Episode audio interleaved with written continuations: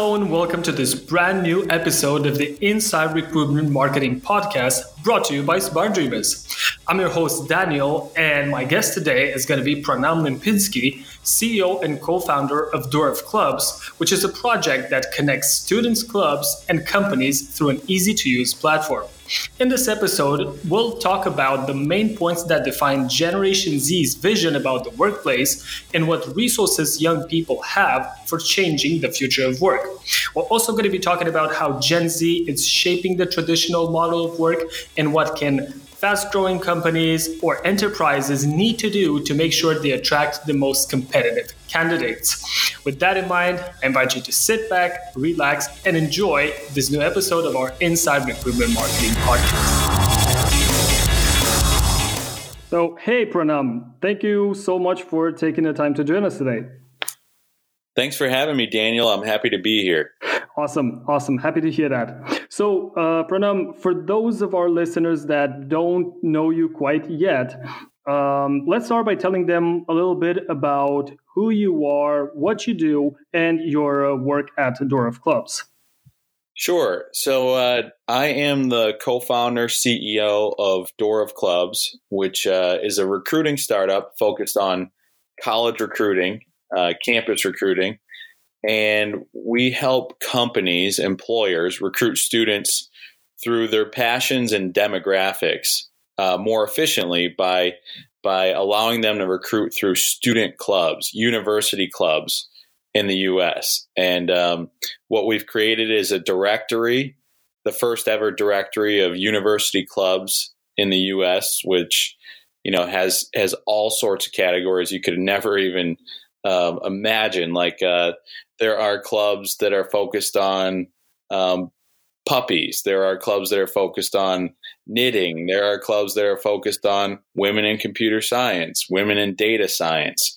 You know, anything that you are looking to target, uh, there's a club for that. You know how they say there's an app for that. And also, I've been someone who's been fascinated by Gen Z and they've made me hopeful. They've improved my awareness of what's going on in the world.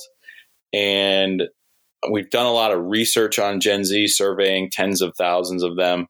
And so I'm I'm hopeful that during this conversation, Daniel, we can, you know, maybe do the same for the listeners where we can fascinate and make them more hopeful or more aware of just uh, this new generation.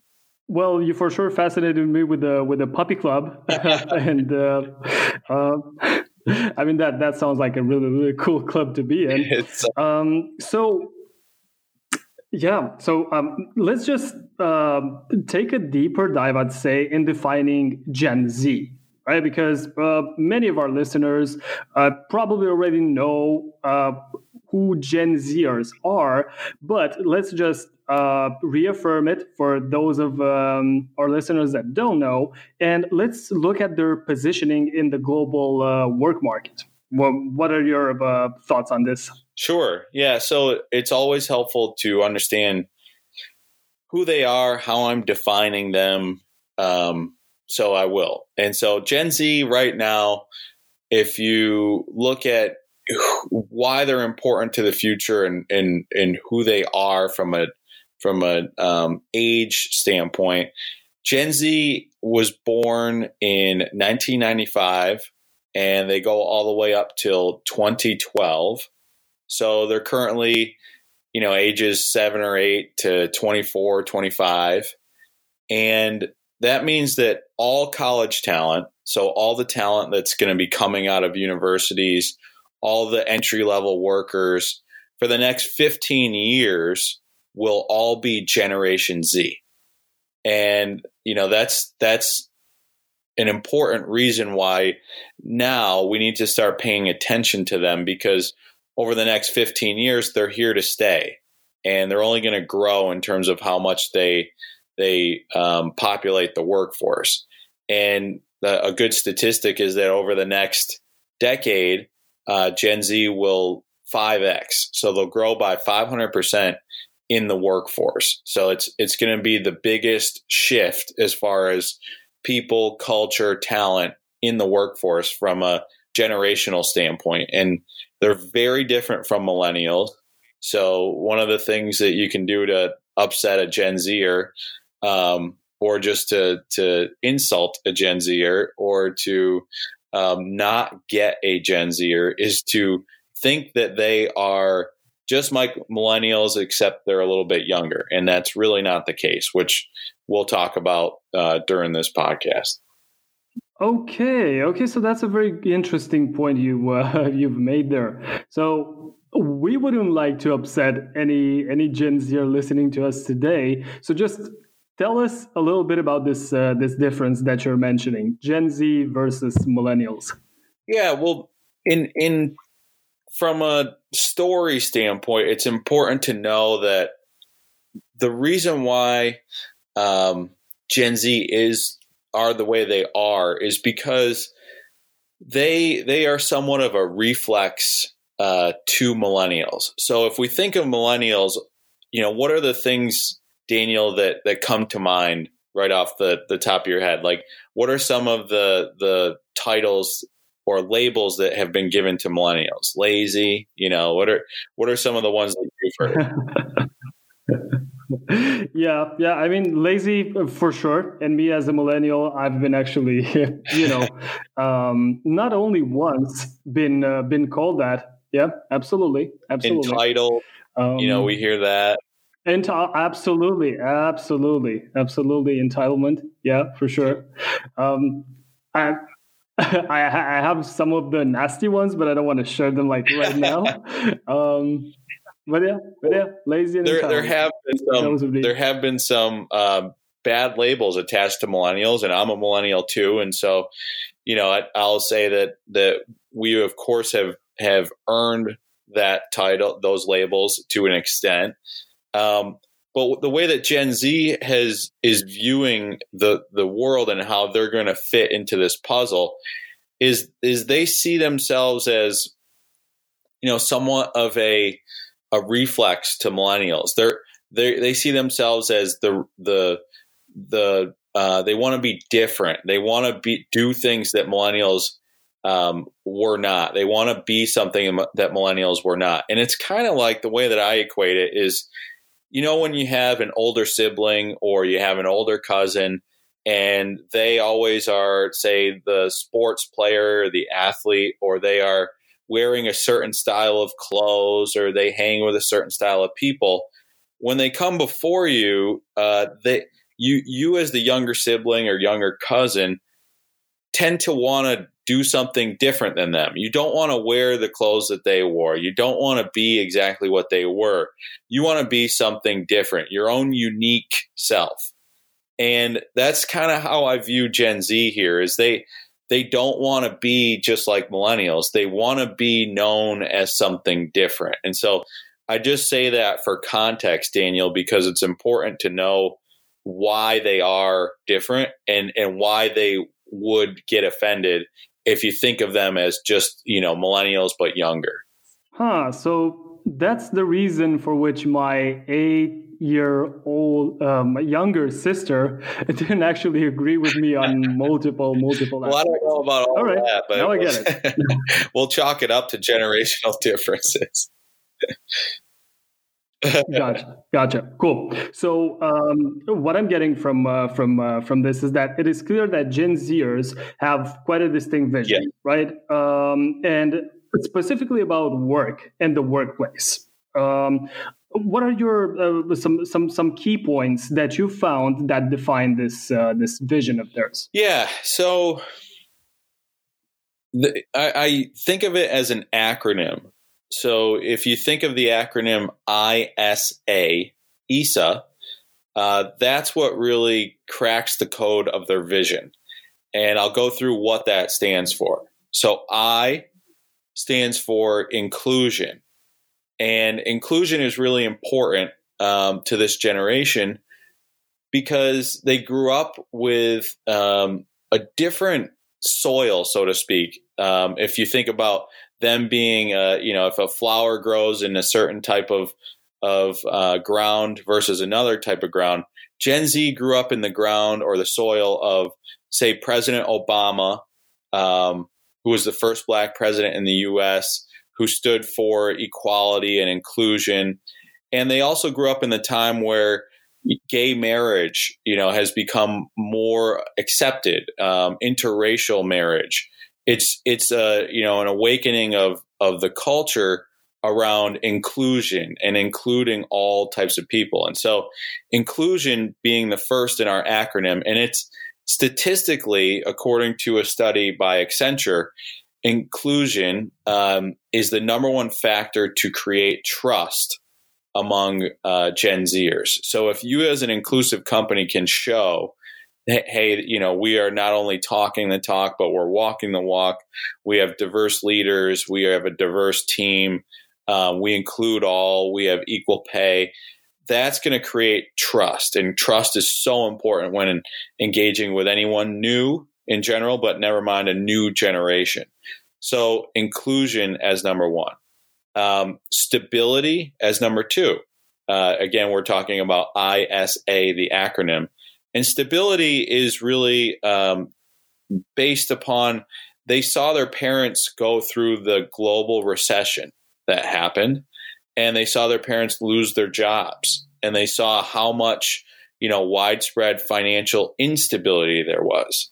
And so Gen Z grew up with a little bit of a scar on their finances where they, they don't want to feel the way that they saw their parents or their family members or, or older friends uh, feel during the recession. And so they want stability. They want finan- things that are going to make them financially stable. And we'll talk a little bit, Daniel, later about entrepreneurship and whether they're an entrepreneurial generation or not, because you, you'll be surprised at my take on that. And then the third is authenticity. So ISA inclusion, stability, authenticity. Gen Z receives five times more ads per day than um, 30 years ago. You know, the people that were consuming media 30 years ago. So they, they receive 4,000 ads a day, it's estimated, compared to um, 800 ads a day uh, 30 years ago. And you think about what about the fake wow. news era? you know we the whole world now understands what fake news is and how you, can manipulate news to to um, produce deep fakes to produce fake headlines to cover biased things. And you can you know technology allows for for some to do that. Gen z has to be uh, skeptical of all the news that comes out. So anything that feels um, like it's it's out of a box or it might be um, uh, something that it isn't trusted or feels a little bit too commercial, uh, corporate, they're they don't buy, they don't like, and so that they they have this filter against anything that feels like it's trying to get their attention that is that is not authentic, and so. Um, ISA, inclusion, stability, authenticity, just as the general you know, three things when we think about what's their vision moving forward. What are they aiming towards? What are they pointing towards? How are they living in terms of their values? Those are the three. And uh, I fully agree here. And you've made a very, very good point. Um, especially, I mean, all three uh, uh, acronyms are, are, are on point. But um, I would say that, you know, authenticity has been uh, more and more increasing um, as a topic in general, right? Um, so uh, so has uh, uh, inclusion, right? And um, you mentioned something about your take on entrepreneurship, which has also been, um, as far as I'm concerned, as a millennial. So, um, and I believe that uh, Gen Zers are uh, looking at this. Uh, quite a lot these days um, at entrepreneurship as let's say a um, not like a non-traditional career path for them let's put it that way of experimenting. So just uh, give us uh, give us a little bit of your take um, on this topic. Yeah it's it's a very um, interesting uh, point about gen z is is are they entrepreneurial or not? And i hear the misnomer the mischaracterization of gen z as entrepreneurial I hear that quite a bit, and you will too if you read articles. And uh, you know, the thing is about headlines is a lot of times they're they're just there to get you to click and to understand a quick snapshot, of course. And we're talking about the fake news area. If we talk about fake news and how you know we're really um, we're we're not seeing the truth of of the details if we just look at the headlines. And Gen Z a lot of times is is yes, they're entrepreneurial. They're they all want to start a business, but the way that I would define Gen Z is they're not an entrepreneurial generation. They're a side hustle generation. So more than three quarters of Gen Z has a side hustle. And what do I mean by side hustle? That's like um, they they're selling things on eBay. They are freelancing their skills. They are um, finding ways to to create any sort of profit for themselves, buying and selling old things. They're they're finding they're they're you know driving Uber. They're they're just going to find ways to to create a side hustle for themselves that can scratch that itch, but it doesn't mean that they're going to go out on their own limb and find the huge instability of starting their own business. And I have a, a statistic for you that I thought was very interesting. And this was according to Universum's uh, most recent study. And they talk about, um, they ask Gen Z, where do you, you know, where do you want to work? Startup? Do you want to start your own business? Do you want to work for a national or international organization? And um, the amount that want to work for a startup, I'll I'll ask you. Uh, well, why don't we start with how many want to start their own business from an entrepreneurial standpoint? I'll ask you, Daniel. Take a guess, how, and we can ask the listeners. Take a guess. How many want to start their own business? What percentage? Well, right off the bat, from the from the huge, uh, as you mentioned, media like um, trend that's going on today, I would say like seventy percent. Yeah, that's a that's of course, guess, might be biased. right, and and that's what we see out there um, as the headlines, and and that's what we hear. They're entrepreneurial. The based on this study from Universum, which is uh, quite a well respected brand in the college talent and recruiting space, only 8% want to start their own business. Only 8 Oh wow. Yeah. and then wow. and then the other part is like well startups are all the rave, right? They're they're um they're wh- where everybody wants to work because startups are young, hip and cool. And that's where Gen Z wants to work. How what percentage do you think want to work for startups? Well, uh, because I'm I'm obviously going to be terribly wrong about this as well, so I'm just going to throw in maybe let's say let's let's meet it halfway, right? Let's um, even though Chris Voss says never to split the difference, let's make it fifty percent. So actually, only four percent. Oh Jesus, I'm I'm terrible. This, no, you're, you're okay. this is great. We we're having a live quiz on the podcast, and hopefully, listeners are having the same reaction as you as I did as well when I first looked at the data now, how many do you think, what percentage want to work for a national or international organization? A big organization. Well, come to think, yeah, come to think of it now, because well, uh, you mentioned about the stability, uh, the stability factor. I'd say like here maybe 70, 75 percent would actually be, let's say, more of a um, accurate number. But I've been wrong in the past. Well, you you were the closest um, from you know the the three ones that we went through, and it's actually sixty eight percent. So sixty eight percent want to work for a national or international organization, and and this is um, also in line with an Accenture study that came out. Um, I believe they do a rising Gen, Gen Z rising study uh, each year. I believe last year's study talked about how they were 37% more interested in working for large employers than millennials. So again, we're as as we look at, you know, entrepreneurial generation, is it an entrepreneurial generation?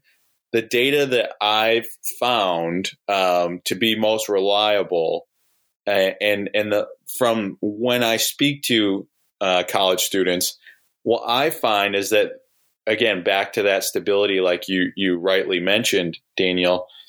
They don't want the instability of being part of a their own business, starting their own business, or being part of a startup in a sense. They want the stability of a large organization that they can get into, and the playbook's already been written, and it's clear that they have a growth path, and the company's not going to go out of business in the next year or two. So that's that's a reaction or a reflex to when they grew up, the Great Recession. They don't want to have that same problem when they just first come out of college. So that makes a lot of sense. And that data you just mentioned there, I guess it's going to strike a reaction in, uh, in our audience uh, uh, perception as well. Um, and since you mentioned many Gen Zers would actually like to to get into the big companies, right? Um, it's clear that the the managers of tomorrow are going to actually be represented by Gen Zers, right? So they're they're going to be more and more present in management mm-hmm. positions. Mm-hmm. So how do you think this would actually influence the let's say quote unquote traditional model of work? Yeah, it's it's interesting in the sense that um, the generation has has a, a much more uh, a much a much more technological upbringing than all of us uh, before them, and and it's it it has created a different ground, a different soil for them to grow up in, where it's it's made fundamental changes uh, to them, and how will it tra- influence traditional models of work? You know, that's where we're going to see these big changes over the next 15 years, and you know, one of the things I'll start with on that is is what's so interesting is it, it's not as obvious. Um, I won't take the low hanging fruit. Is that there's going to be a a more holistic approach to the health and mental health of how work fits into life. And I bring that up because that's going to have a huge change in in how how we work, how our our days are structured, and this generation is the most um, depressed generation of all the generations out there. Um, they are the most uh, just psychologically unstable, and part of that comes from the the onslaught of of media that never turns off in their life, from their social media, of course, to um, also them just you know seeing the the school shootings around the world and having that be so you know or, or especially in the US be, having that being so front of mind top of mind for them. And and you know the tech the the effects of technology has created a lot of loneliness a lot of isolation uh, to where mental health has become such an important part of gen z. And work of course fits right into that. How much does work affect mental health? It's you know arguably the number one thing that that might affect your mental health. And so generation z is going to find ways to blend more of the health the the overall holistic health of of the workers as they become managers. So you might see things like more and more. You might see things like mindfulness workshops, um, yoga retreats, um, you know, even um, therapy uh, provided in house. Um, you know, more more uh, HR related human development people where, you know, there's some companies that have like chief happiness or chief heart officers now where it's creating more of a place where the, the health of the employee is is more taken into consideration. And then, you know, a couple other ways of, of course of how it'll change the traditional models. Everything will be more instant, of course. You know, this generation grew up with a cell phone in their hands since age five. None of us can say that. So everything is going to be more instant, including communication. Um, and another wild card one that I want to throw in there is how important um, learning is to them in terms of they like to pitch. So we did a big study of 10,000 students and we asked, what's the number one skill you want to learn? And they they like the idea of pitching ideas, pitching where it's more a meritocracy of ideas where the best idea wins. You know, they grew up with the Shark Tank or Dragon's Den or however, you know, that is in different countries. And so they like right. the idea of, of pitching as a meritocracy in the work. And, you know, a lot of times that's, that might be a breakdown of the hierarchy. Um, and then more open co-working spaces because the more connection with your fellow coworker, um, the less isolated you are, the better it is for overall health of the individual. So those are, I, I know those are just a few things that might not be as obvious, but that's where I see the, the traditional models changing. No, absolutely, absolutely. And there's been actually uh, a Deloitte study that I was reading uh, a while back, uh, revealing that around 84% of young employees actually report experiencing burnout, right, from their excessive mm-hmm. workloads. So this, um, even if it's not, let's say, uh, yeah, the most obvious uh, of the problems, is definitely it definitely is a big one, right?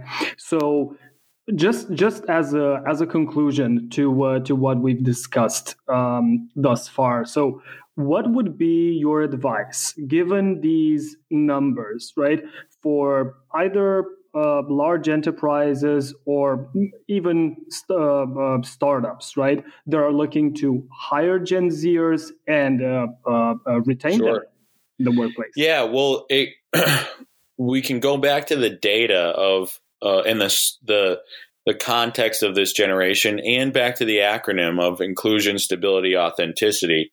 Um, because I've I've read thousands of articles, we've done again thousands of surveys and we've we've dug into this generation and, and okay so what's the actionable sense here?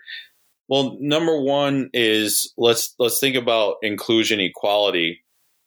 And one thing that i i see um, that that is a glaring weakness that anybody listening can can uh, put into action today is when Gen Z thinks about your company as inclusive or or um, equality minded, what they're going to do, and we did a, a, a study on this. We surveyed, I think, for this one, it was around seven thousand students, and we asked them what what makes you uh, see a company as inclusive.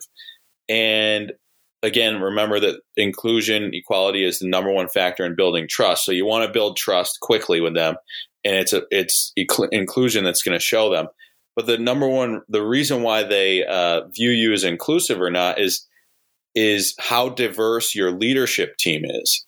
And so what they're going to do is they're going to look up your um, you know executive team on your website and they're going to see whether or not you are walking the walk and showing uh, your values by having a diverse team. Now, not everybody can go out and have the perfect uh, representation that you want. You know, where it's you know the the perfect um, gender representation, the perfect ethnicity representation. So what do you do? My my one piece of actionable actionable advice, and there's been, you know, if you're a startup listening to this, if you're a medium sized company, or even a Fortune 500, this one piece of advice, there's a lot of companies that are getting this wrong or missing this. If you don't have an executive team that is perfect representation, you have to put in the bios um, specifically of your executives when you talk about what they've done in their their careers you need to put in what causes of, of inclusion or equality they support have supported or champion. And it's not that hard to do. It's just a couple sentences you know we talk about where we went to school what you know financial uh, series of of investment education we've gotten but we don't add that in there. And the companies of the future just so you know you can have a couple examples of of companies that are really forward thinking here. Salesforce is one of the largest tech companies now, and I think might be the largest in Silicon Valley. Uh, that started as a startup, um, or at least they're the largest in San Francisco right now. They um they look at their executive bios of their founder Mark Benioff. Look at his ex, at his executive bio. It's almost all about equ- how he supports equality and inclusion. And then also look at a large company, Brian Moynihan, the CEO of Bank of America.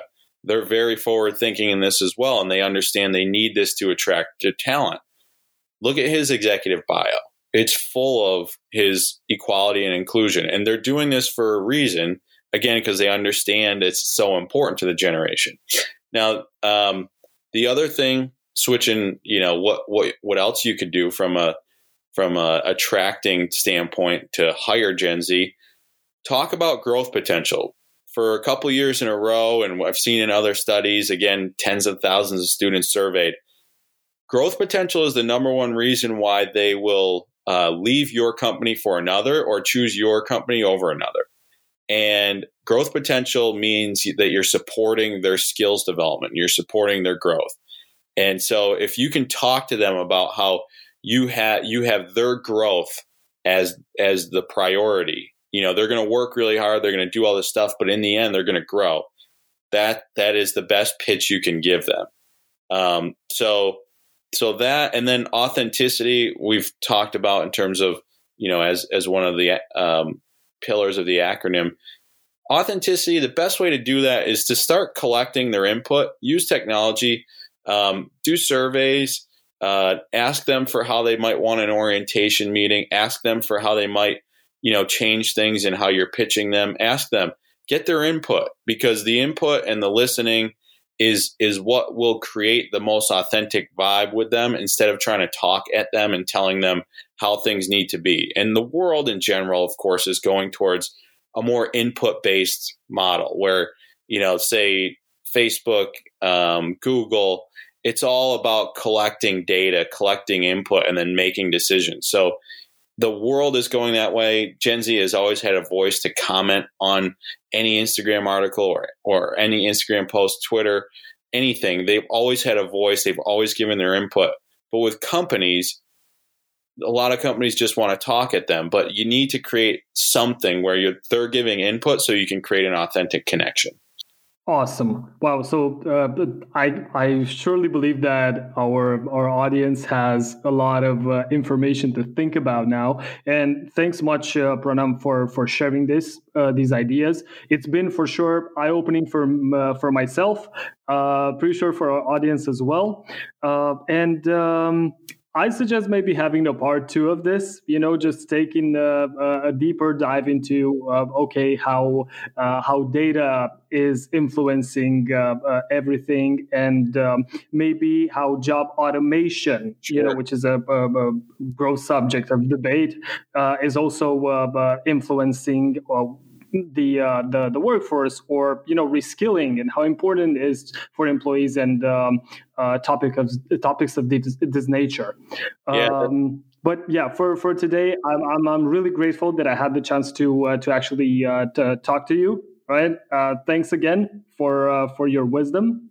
Um, and um, yeah, if you're up to it, let's uh, let's take it to part two. Sounds sometime. good. Yeah, and I I hope that uh, you know we start seeing this generation for what they are that we start becoming more more and more uh, understanding of them not to um, coddle them or not to create a place where you know we're just thinking about them and no other generation but to collaborate with them to to uh, to to bring their talent into the to our workforce where it can be very useful to all of us and can create a lot of value for you know the workplace for the stakeholders for the customer.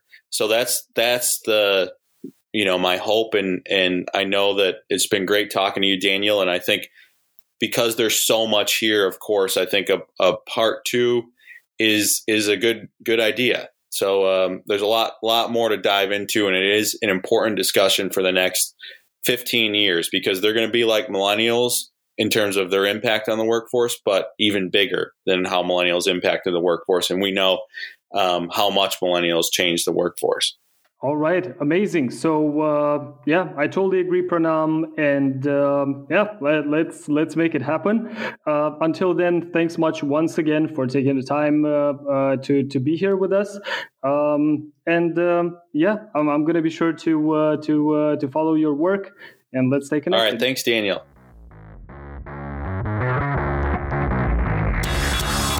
Thanks again for joining us for this brand new episode of the Inside Recruitment Marketing Podcast brought to you by Smart. If you enjoyed our conversation, feel free to like, share, and subscribe.